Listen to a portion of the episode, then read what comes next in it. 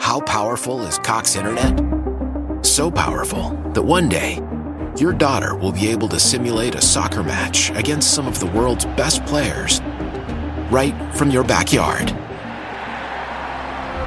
Get gig speeds powered by fiber from Cox. It's internet built for tomorrow, today. Internet delivered through Cox's hybrid fiber coax network. Speeds vary and are not guaranteed. Cox terms and other restrictions apply.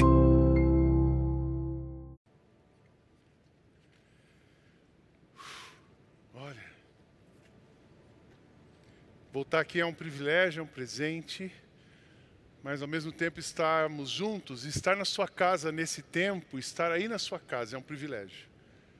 Então, glória a Deus por isso, glória a Deus por tudo que aconteceu nesse tempo e mais uma vez, que bom que a gente está aqui. Eu queria agradecer a presença do pastor Marinho Condu, ele é secretário aqui da Prefeitura de Bariri, de Relações Institucionais. Obrigado pela sua presença, apoio nesse tempo também, conexões, portas abertas. Tem um vereador aqui de Osasco também, muito obrigado pela conexão. A gente tem um bom relacionamento com todos os governos e estamos aqui para trabalhar junto com o governo pelo bem da nossa região. Então, que Deus abençoe as autoridades todas da nossa região. Amém, irmãos? Temos esse compromisso de orar e de trabalhar pelo bem da cidade. A gente aprende em Jeremias que o nosso bem depende do bem da cidade. Então nós precisamos trabalhar pelo bem das cidades. E vamos continuar isso. Nesse tempo de pandemia, tivemos acesso e acolhimento em todos os lugares que nós, todas as portas que nós batemos e todas as vezes que fomos acionados também estávamos juntos disponíveis para servir. Então, que Deus abençoe as nossas cidades, o lugar onde vivemos e faça dessa terra cada vez mais uma terra próspera, para daqui esvaziar, para daqui escoar para todo o país. Amém, irmãos? E para o mundo inteiro. Nós não somos uma igreja para Alphaville, nós somos uma igreja para o mundo a partir de Alphaville. O que eu queria neste momento, nesse tempo juntos aqui, é como se nós estivéssemos então em casa. A minha palavra hoje não é aquela palavra assim, olha, não, não tenho, eu tenho uma palavra hoje de gratidão. Eu quero me dar essa pedra que está embaixo, eu esqueci ela aí. Eu quero construir com vocês hoje um altar de gratidão. Ah, obrigado, Zeca. Zeca trouxe o meu álcool também, né? Que a gente tem que ficar nessa de álcool. Eu fico me ungindo toda hora assim, gente. Né? Porque aí não tem problema, né? Você fica risco. Toma banho de álcool. É, álcool virou perfume. Ah, eu quero construir com vocês hoje um memorial de gratidão a Deus. Nós precisamos registrar na nossa história, na história dessa igreja, na nossa caminhada juntos, um momento sobrenatural que nós estamos vivendo de podermos nos conectar, reunir e viver e avançar. Eu quero também nessa manhã trazer à sua memória aquilo que pode dar esperança. Quero que você saia daqui encorajado, porque nós queremos, como igreja, continuar apoiando você na sua jornada e nas suas lutas. Então nós vamos juntos construir esse memorial. O texto que eu separei para essa manhã é um texto, não vou ler todo esse texto agora, o primeiro livro de Samuel, capítulo 7, versos 2 a 17. Aqui, nesse trecho, ele, ele está narrando ah, uma conquista do povo de Israel, porque depois de 20 anos que os, eles, a arca do acordo tinha sido roubada, estava em outro lugar, então eles têm uma guerra liderados por Samuel, eles reconquistam, eles trazem de volta a arca do acordo para Israel. A arca do acordo simbolizava a presença de Deus, então eles estavam reconectados. Era um momento que, assim, puxa, a gente tinha, ficou 20 anos longe dessa conexão e temos. E foi uma dura vitória, foi uma dura batalha, mas foi uma grande vitória. Então eu olhei esse episódio aqui, eu falei, parece a gente. Parece que a gente ficou longe, mas a gente estava perto, Deus estava conosco. Mas é uma grande batalha. Nunca na minha geração, nos últimos 100 anos, a humanidade não passou uma situação tão difícil como essa que nós passamos e ainda estamos passando. Mas em Cristo Jesus nós temos a vitória. E quando Samuel celebrou essa vitória, ele, depois ele liderou o povo por muitos anos, ele pegou uma pedra e ele disse Ebenezer, no verso 12, ele diz: Ebenezer, até aqui o Senhor nos ajudou. Ebenezer significa pedra da ajuda. Ele pegou uma pedra para simbolizar e colocou entre Mispa e Sem uma pedra para dizer: olha, nós temos um memorial de que até aqui o Senhor nos ajudou. Vamos repetir isso? Até aqui o Senhor nos ajudou. Mais uma vez, todos juntos. Até aqui o Senhor nos ajudou. Até aqui o Senhor nos ajudou. Pelo que somos gratos, eu quero trazer à sua memória o que somos gratos, o que nós aprendemos nesse tempo e o que nós precisamos levar para frente. Nós somos gratos pela sobrevivência. Até aqui o Senhor nos ajudou. É incrível, irmãos. Não dava para imaginar. Vocês me conhecem. Sabe que a gente tem uma cabeça de planejar coisas, de enxergar futuro, de antecipar, visão. Mas nada disso funcionou. Funcionou. O poder de Deus sobre nós funcionou. Então, até aqui o Senhor nos ajudou, nós sobrevivemos. Sobrevivemos, é um tsunami que veio. Eu comparo essa pandemia como um grande tsunami na humanidade. Você pode ter vários olhares sobre isso, mas um grande tsunami. Mas somos gratos porque sobrevivemos. Somos gratos porque o maná diário caiu. Eu lembro desse texto aqui em Salmos, eu quero ler esse salmo, Salmo 78, versos 24 e 25. Ele deu ao povo pão do céu, fazendo com que caísse o maná para eles comerem, e assim comeram o pão dos anjos. Deus lhes deu comida com fartura. Nós temos comido o pão dos anjos nesses últimos tempos. Os primeiros três dias, a gente decidiu fechar na sexta-feira, dia 12 de março, 13 de março. Dia 14 eu tinha um casamento para fazer lá na Ilha Bela. Eu fui para lá, meio atordoado. Fui de manhã, voltei de noite. No domingo a gente estava aqui. Quem estava aqui naquele domingo lembra que a gente só chorou. Só chorou. Eu me senti como numa guerra. Metade da equipe ficou lá fora mandando o pessoal embora, porque não tinha dado tempo de avisar todo mundo. E a metade fazia o culto aqui. Quando eu desci vi aquela cena, me imaginou a lista de Schindler aquele filme. Deixa entrar mais um. E não podia entrar mais. Enquanto Hugo dirigiu o louvor naquela manhã, eu estava ali ajoelhado, chorando. Eu tinha que pregar, quase não consegui pregar naquele dia. E depois nós passamos três dias pensando, e agora? Mas eu me lembrei disso. No tempo de deserto, Deus não deixa o seu povo passar fome. No tempo de deserto, não deixa de cair o pão do céu. E isso veio na minha cabeça. Eu disse: Deus, vai cair o maná, eu preciso saber onde.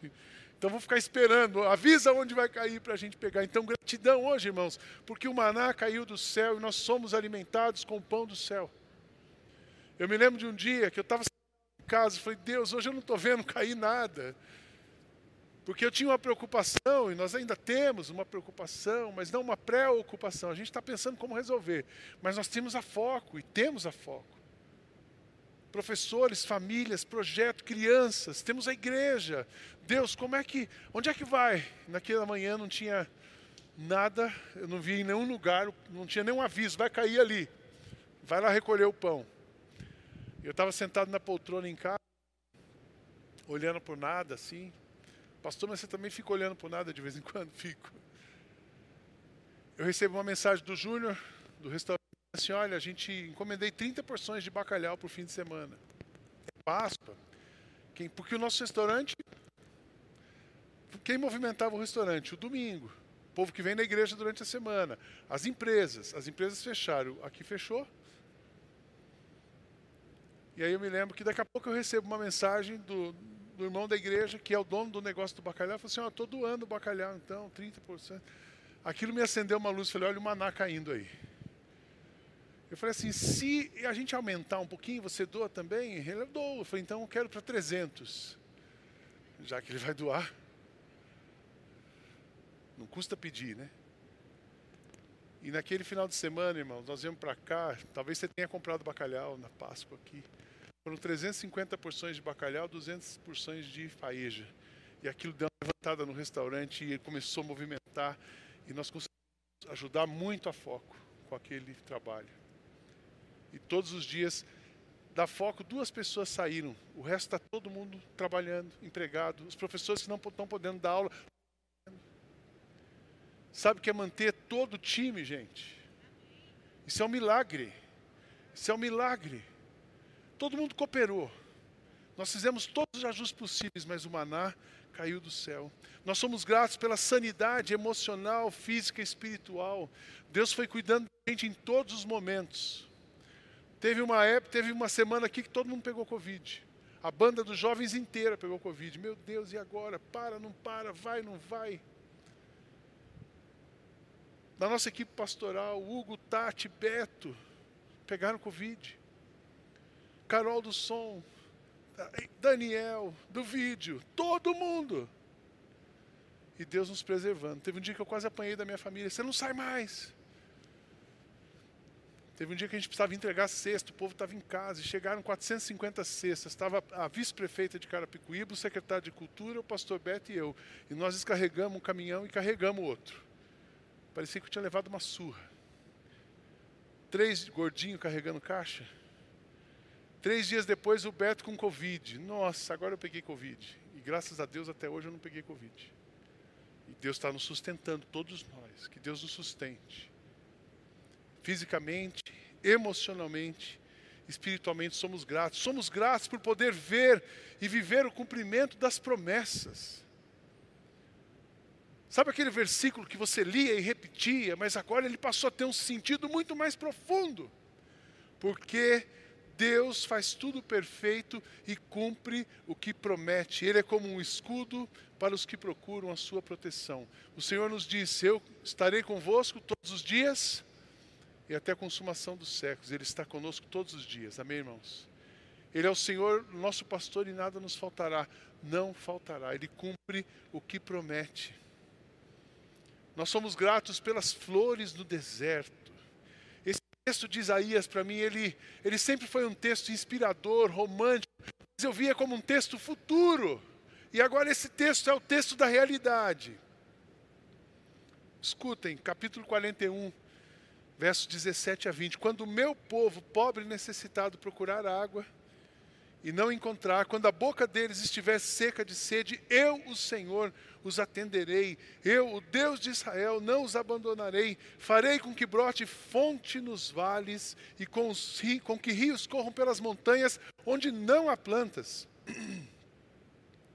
Farei com que os desertos virem lagos e com que as terras secas haja muitos poços. Plantarei árvores no deserto, cedros, acácias, murtas e oliveiras. Nas terras secas farei crescer pinheiros, juntos com os zimbros e ciprestes.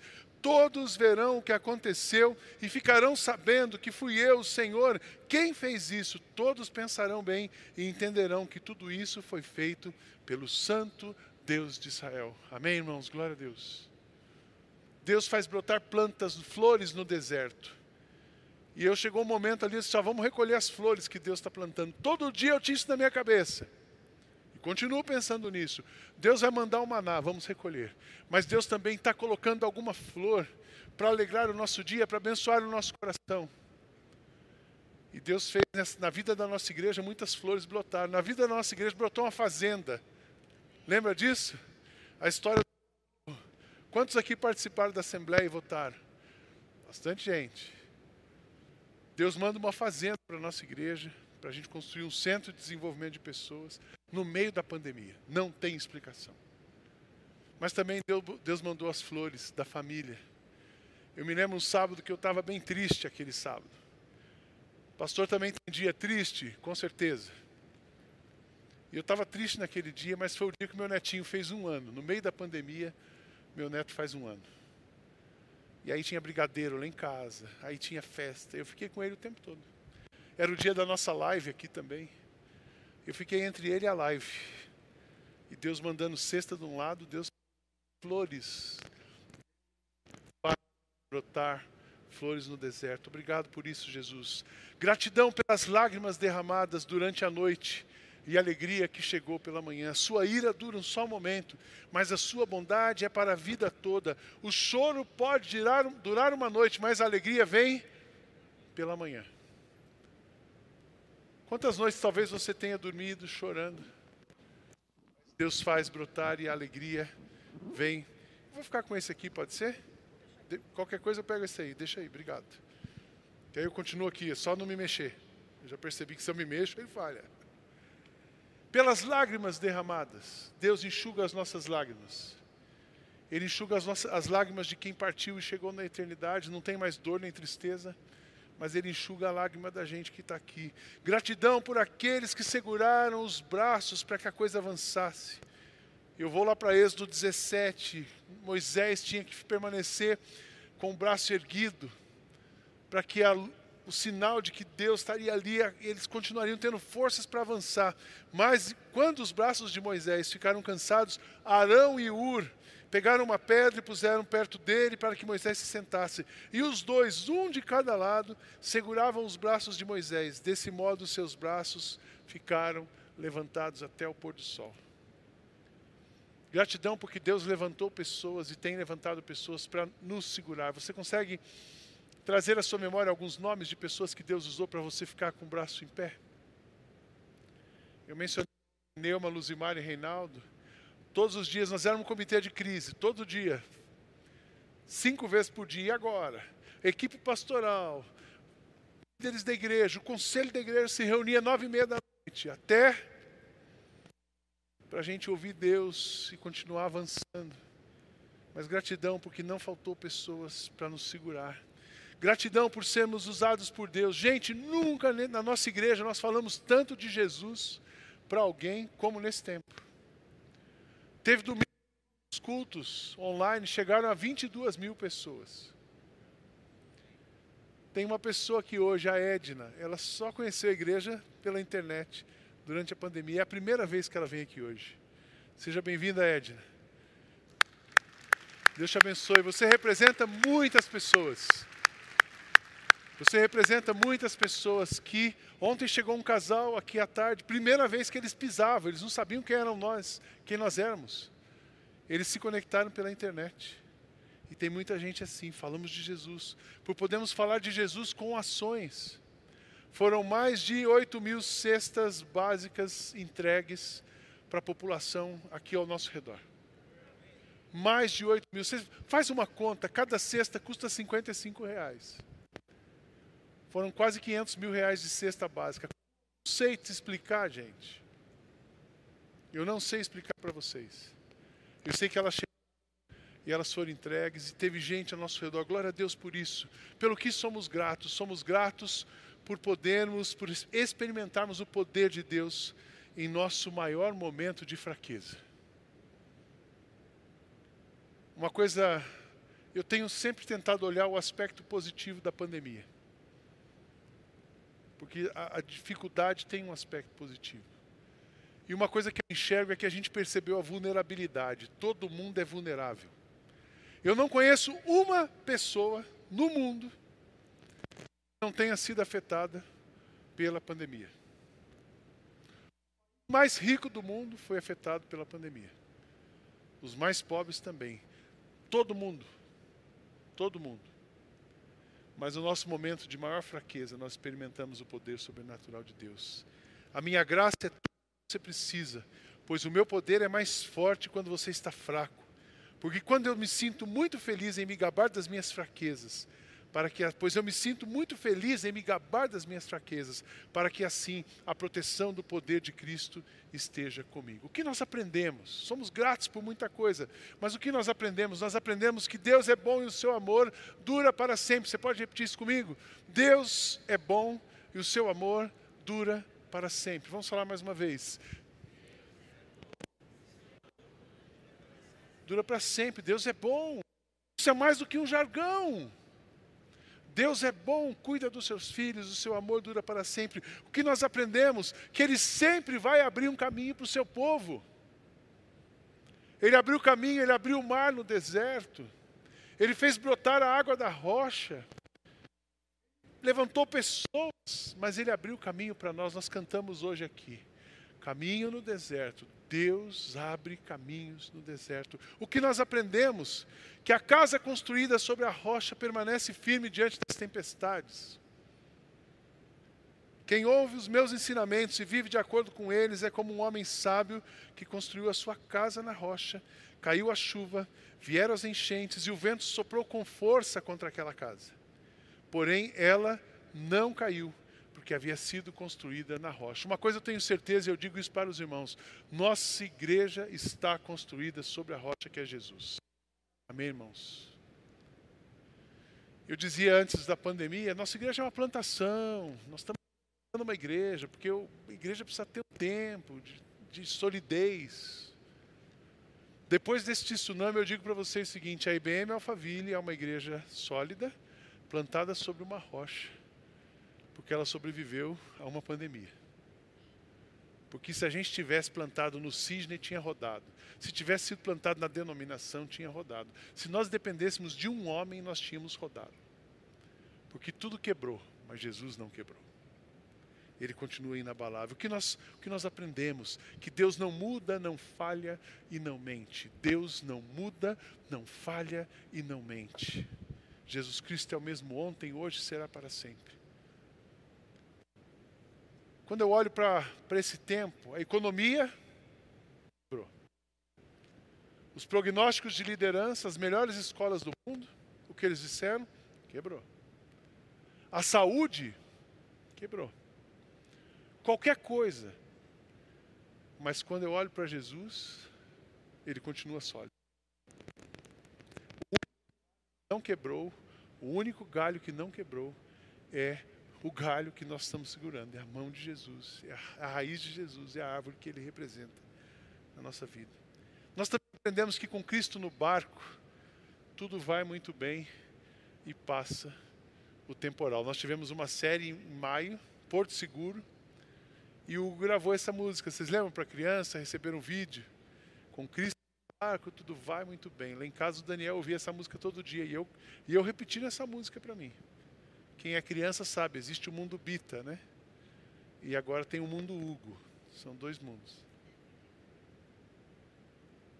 Com Cristo no barco, tudo vai muito bem e passa o temporal. Os discípulos tinham experimentado isso ali no Mar da Galileia. Por que é que vocês estão tão medrosos? Estava uma tempestade. Respondeu Jesus: Como é pequena a fé que vocês têm. Jesus se levantou, falou duro com o vento e com as ondas, e tudo ficou calmo. Então todos ficaram admirados e disseram: Que homem é esse que manda até no vento e nas ondas? É o mesmo ontem, hoje e será para sempre. Não tem tempestade que veio para ficar. Com Cristo no barco, tudo vai muito bem, passa o temporal. O que nós aprendemos? Que nada pode nos separar do amor de Deus. Mas eu já sabia, agora nós temos certeza ainda mais pois eu tenho certeza de que nada pode nos separar do amor de Deus, nem a morte, nem a vida, nem os anjos, nem outras dificuldades ou poderes celestiais, nem o presente, nem o futuro, nem o mundo lá de cima, nem o mundo lá de baixo, em todo o universo. Não há nada que possa nos separar do amor de Deus, que é nosso por meio de Cristo Jesus, o nosso Senhor. Deus estará sempre de braços abertos nos acolhendo. O que nós precisamos levar para frente? E aí, irmãos, queridos irmãos, igreja, onde você está? O que nós precisamos levar para frente? Porque a, a luta continua. Ah, mas a hora que sair a vacina, tudo volta ao normal. Não, não existe aquele normal. Aquela igreja que nós tínhamos, eu já falei isso hoje, não existe mais. A igreja nós vivemos nos últimos cinco meses também não existe mais, porque Deus está começando novas coisas. Muitas Ednas vão chegar. Amém? Ah, mas vai, vai voltar, muita coisa vai nascer que a gente não imagina. O que eu tenho certeza e tenho falado para a nossa equipe é que nos próximos, daqui cinco anos, não vai precisar esperar dez, mas daqui cinco anos nós vamos olhar e dizer assim: como Deus é maravilhoso, olha o que Ele está fazendo, olha o que Ele fez, só Ele pode fazer. Então essa igreja vai continuar até que Jesus volte. E a gente vai reinar então com Ele. Nós temos uma missão. Então é importante você passar por esse tempo de luta e aprender alguma coisa. Porque se você chegar agora assim, ah, agora já voltou, eu estou bem, já voltei para o culto. Ah, continua a mesma coisa. Não existe a mesma coisa. A gente leva do passado lições e nós vamos aprender coisas novas para construir coisas novas e sermos usados por Deus para construir coisas novas. Amém, irmãos? Então nós precisamos aprender. O que nós precisamos aprender e levar para frente? Que Deus continua no controle de todas as coisas. O Senhor é o meu pastor e nada me faltará. Ele vai continuar cuidando.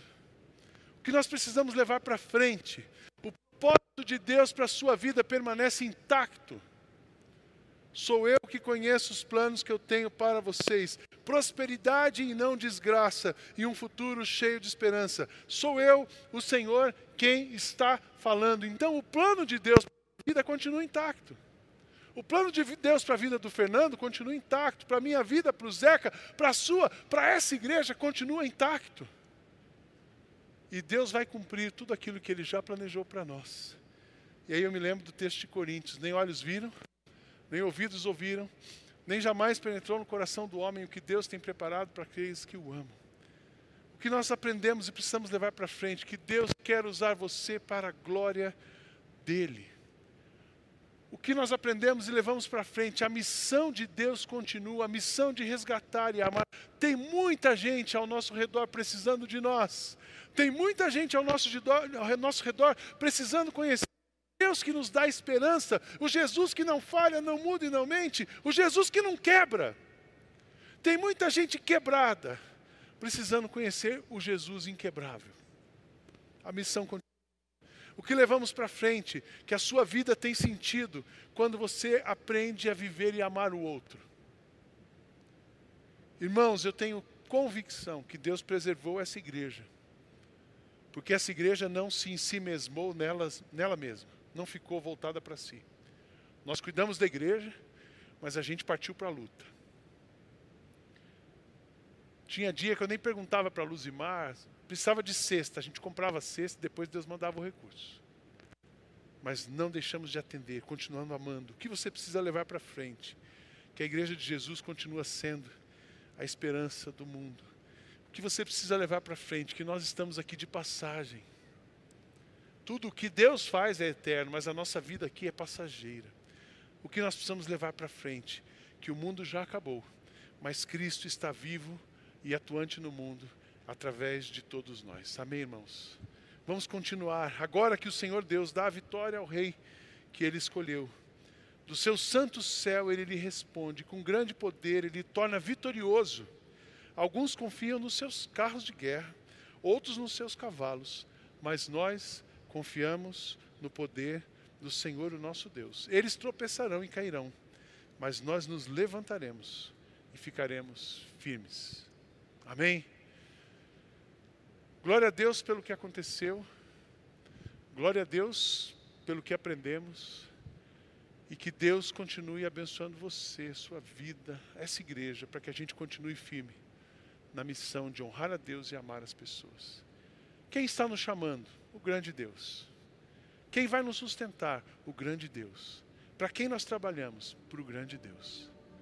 É Ele que nós servimos, é Ele que nós amamos, é Ele que nós adoramos e é o nome dele que a gente quer ver glorificado. Que a nossa vida, essa comunidade, continue exalando o bom perfume de Why? Why? If you Why? have T-Mobile 5G home internet, you might be hearing this Why? a lot. Why? Every time your internet slows down during the busiest hours. Why? Why? Because your network gives priority to cell phone users. Why? Good question. Why not switch to Cox Internet with two times faster download speeds than T-Mobile 5G home internet during peak hours? Okay. Stop the whys and visit cox.com slash 5G home for details. T-Mobile prioritizes certain T-Mobile phone users over home internet users during times of congestion.